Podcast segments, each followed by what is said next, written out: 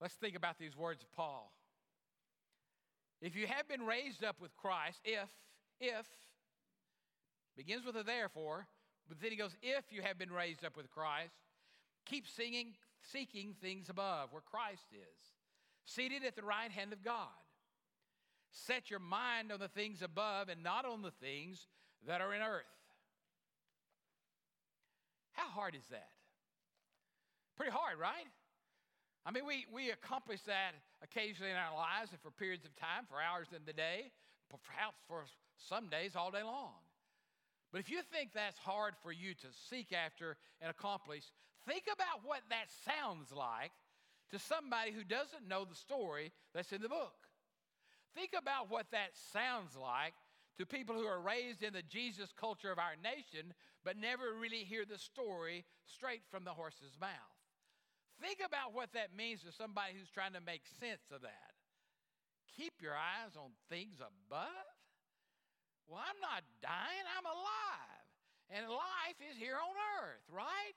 Life is in my family. Life is in my job. Life is in the things I can get and the things I can enjoy.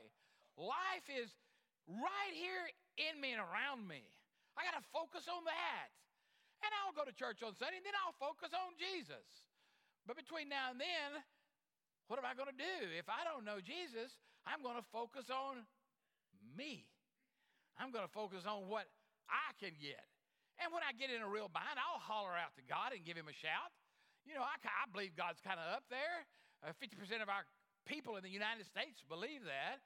Some of them, however, have never even really heard about Jesus, not in any meaningful way. So what we talk about and what we feel this morning is for in family, you might say. But that's not what we are thinking about when we're doing it, are we? When we're thinking about Christ being raised from the dead for us, then we're thinking about the people we know who have not yet been raised through faith in Christ, right? And that becomes like this part of Easter.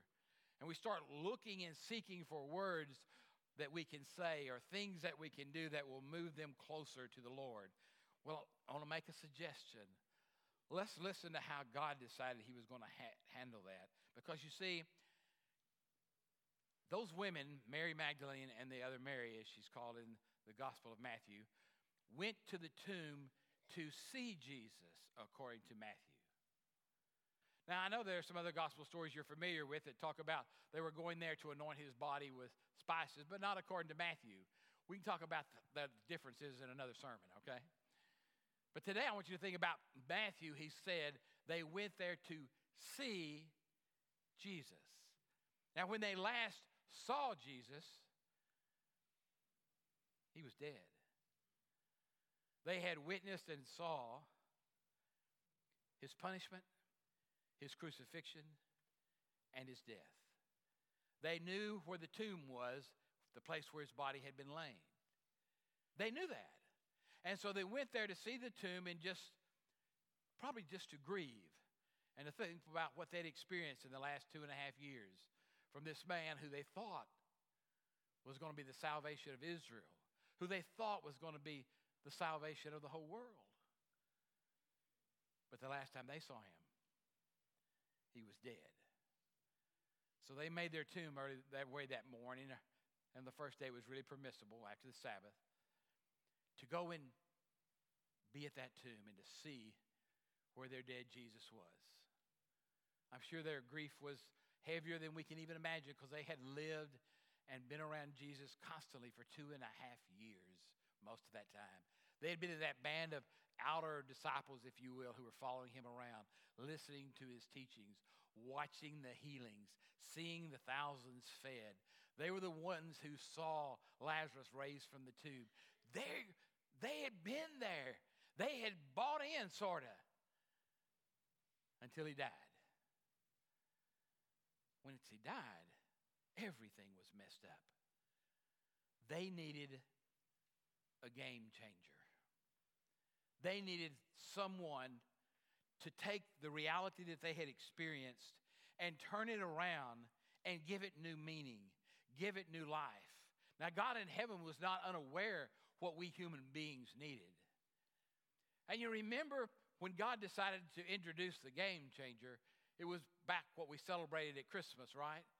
When he sent Jesus from heaven and made him human. When he brought to earth the God-man. And how did he get here? First by the announcement of an angel, right? An angel got Mary's attention, got Joseph's attention in the end, right? And what Matthew is doing now is he's saying, you think he's dead, but look what's about to happen. And then it began. How is God going to introduce Jesus, this game changer, now he's dead, to these people who've been with him? Are you ready? You remember the story I read earlier? Let's start with a little earthquake. Let's let the ground start shaking. Let's get the attention of these two Marys who are standing there looking at that tomb with the door shut, because from heaven, like a bolt of lightning, comes an angel. Now, I don't know when you last saw your angel, but did he come on a bolt of lightning? Because that's a big, powerful angel, right? I mean, that angel came swooping down, and he was glowing. He was like he was a full electricity, and he was glowing white as pure snow. And then he came right down into that stone, and he took one hand. Maybe he took one finger. He might have blown it. I don't know what he did. But what he did is he moved that stone by himself out of the way. Can you imagine what those Marys were thinking? Whoa, what's going to be happening next? And you know what that angel did? According to Matthew, he just went up there and perched himself on top of that stone, probably crossed his legs and say, what's up? What's up? You came here to see Jesus, right? I know you did. He isn't here. He's not here. Now remember, they got there and the door was closed. Nobody had robbed the grave. Nobody had taken the body of Jesus and moved it, because it was surrounded by Roman guards. Oh, those guards, when that angel came, those big, powerful, strong guards, you know what they were doing? They were terrified. And they were paralyzed. They couldn't move a muscle. They were like, don't you know they said something when they finally got unparalyzed? But they were paralyzed in that moment, is what the scripture literally says. Standing there watching all this happening without the ability to respond. Go on in, the angel said. Look, see for yourself that he's not there. And they did. Then he said, Go to Galilee. You'll see him there. Now, these women who were not believing left the garden to go tell the other disciples.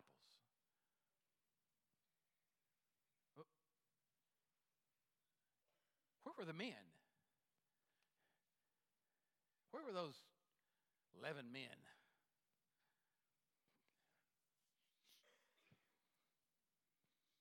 The first ordained preachers were women. Just thought I'd let you in on that.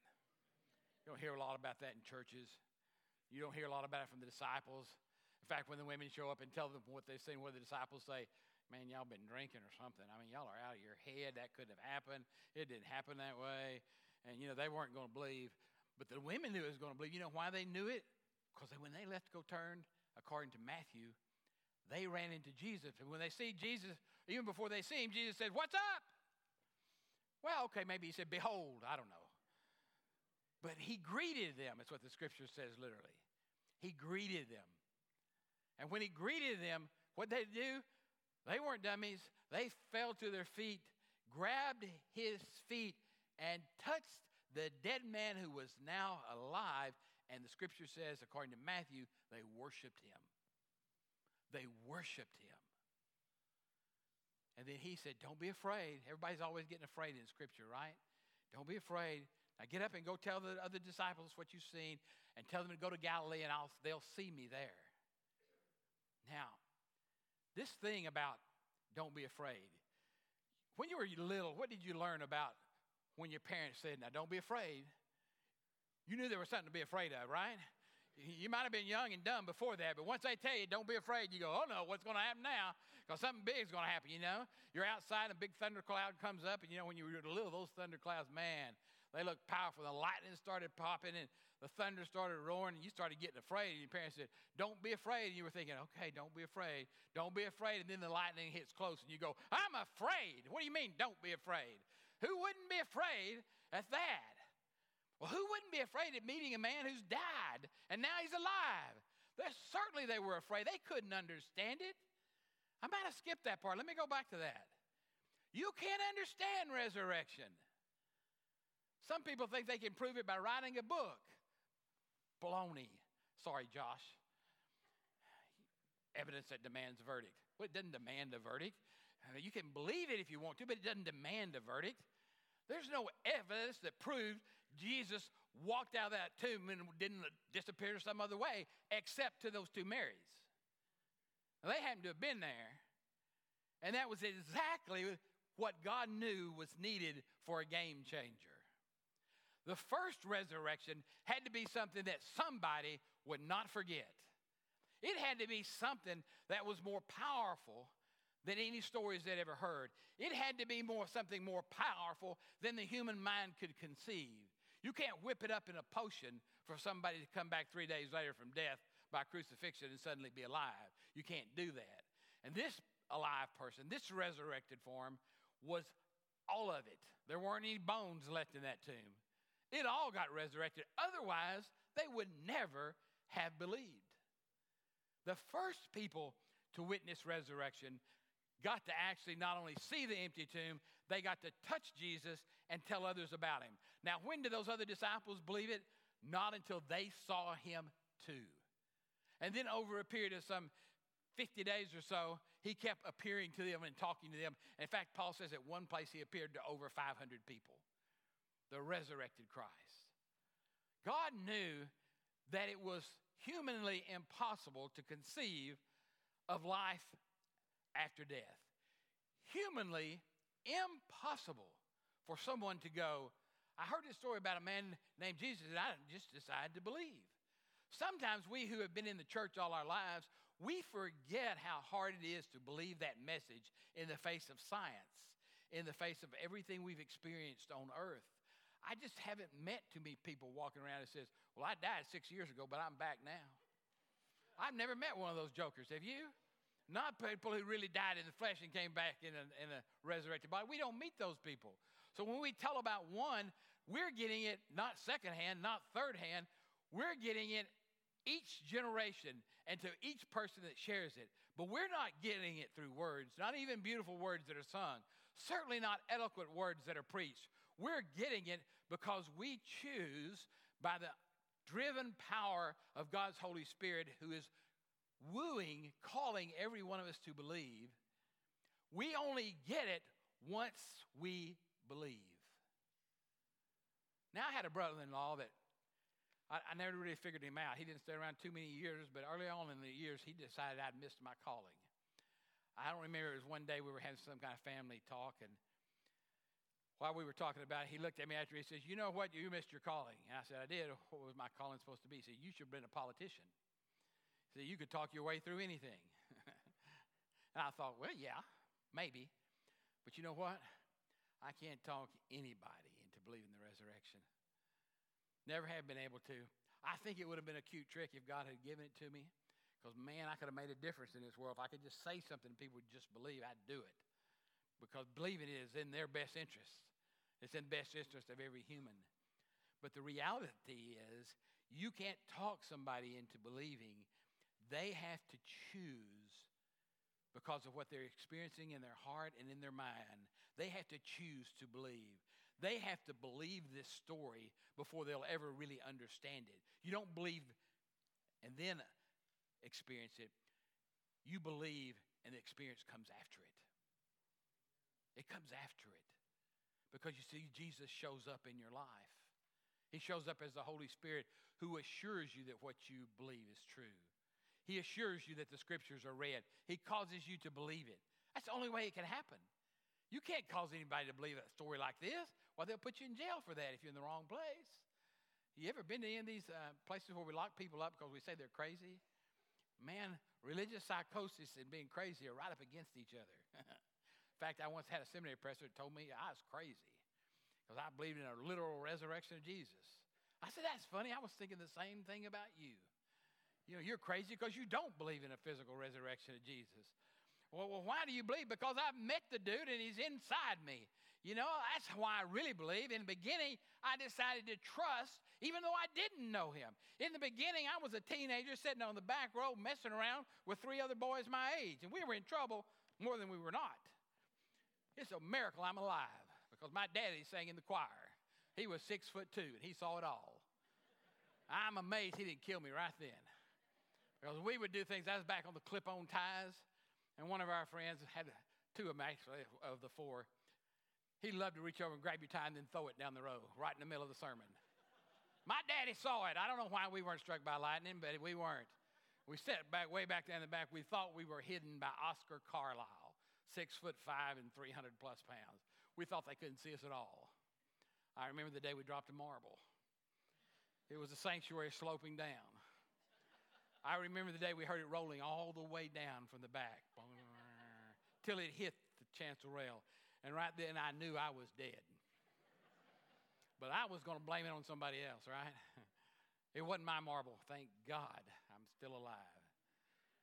I didn't believe much when I was a teenager. I didn't want to go to hell. I believed I wanted to go to heaven. I met Jesus. I accepted him as my Savior, but I believed about that much. In fact, I even believe he was calling me to preach at that point, but I got that right out of my head. I said, man, I'm not going to be one of those Methodist preachers. Look at how funny they dress. You know, I wasn't going to do that. I got a little older. I got married. Man, you marry a wife like Sally, you'll find some religion. Good to see you, darling. Good to see you. Of course, she found some religion, too, when she married me. I don't know how that would happen, but anyway, we found it together. She had a lot more of it than I had early on in the beginning. But, you know, as we began to go to Bible studies and really read this book for the first time, when I was in my mid-20s for me, to read it, start reading it seriously, I started meeting Jesus. I knew about him before then, but then I started really trusting him. The more I trusted him, the more I met him, the more I heard him. Until finally my whole life was changed. The resurrection of Jesus started becoming the pivotal event in my life. Everything else took its meaning from that point on. And you know what? That hadn't reached its fullest potential yet. I'm still being remade week by week and year by year. Yeah, I know some of you thinking, man, aren't you getting kind of old to be changing it? Nah. Every year I'm more convinced than ever that Jesus the man is the Christ of our salvation. Every year I'm more convinced that the realness of it cannot be explained. It only comes after we decide to trust him. After we decide to trust him. Once we trust him with our life and begin to read this book, we'll be like the two Marys. We'll be walking along and he'll show up and he'll say, hey, what's up? I'm real.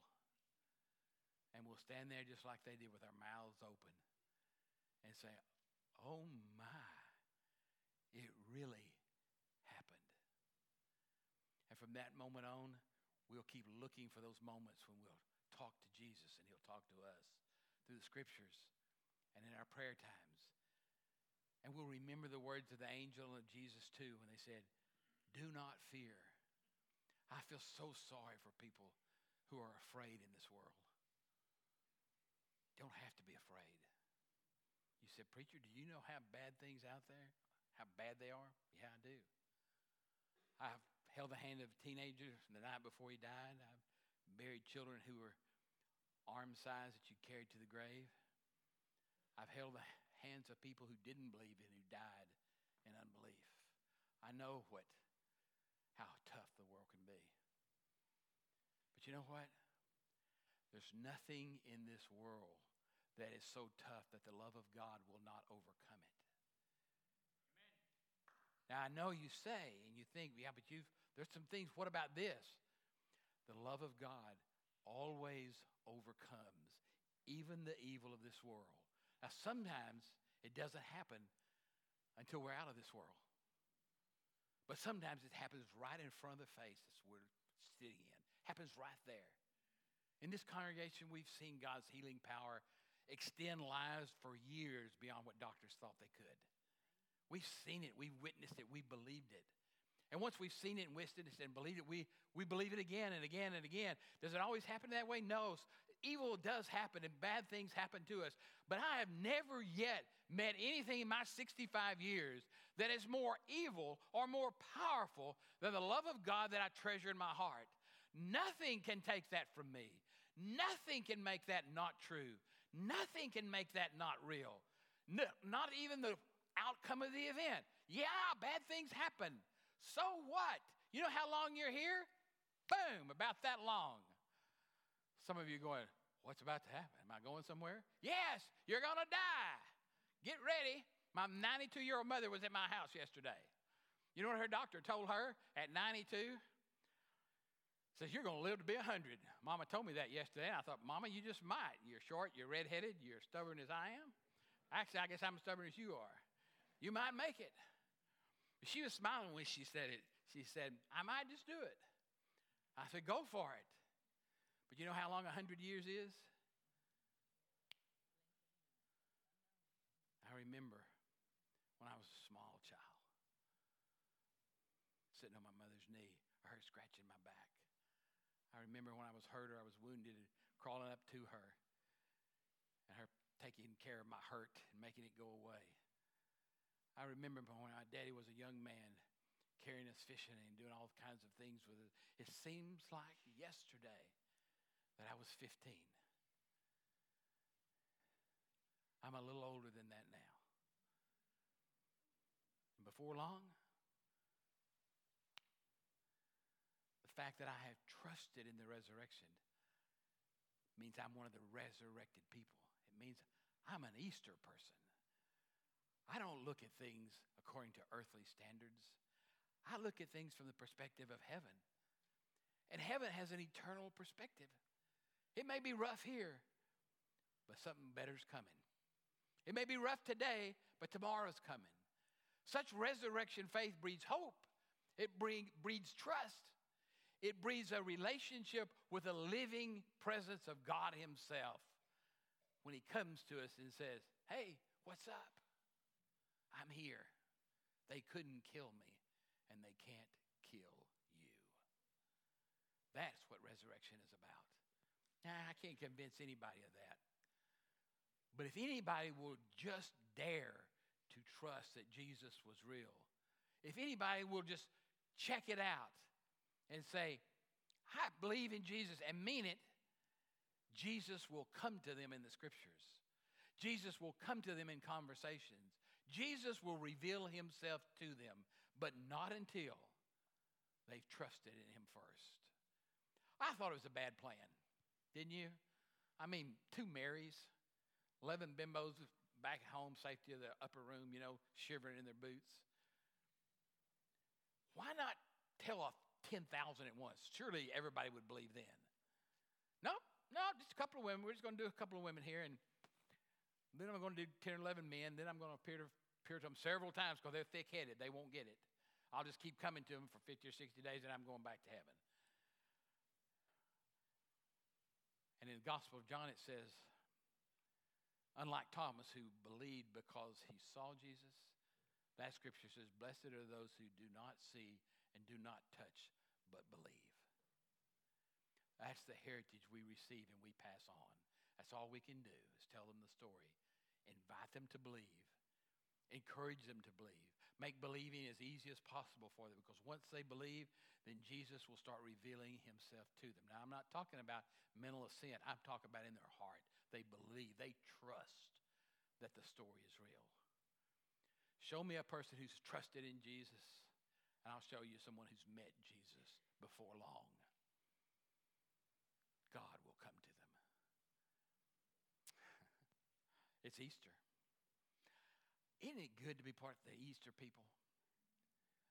Wouldn't it be nice if everybody was an Easter person? If everybody was living without fear because they had trusted in the man Jesus who was the Christ, the Savior of the world. If you're here today, this morning, and you don't know if you really believe the science is in your way or the muddled atrocities in your life or in your thoughts and you can't get them out, if you think life is too complicated for Jesus to be so simple, I just ask you to give God a chance. Just believe for a while, read for a while, pray for a while. Come back and see me in a few months. Come back and see me in a year or two, because by then you'll know that Jesus is real. Because if you've trusted him, he's on his way to you right now.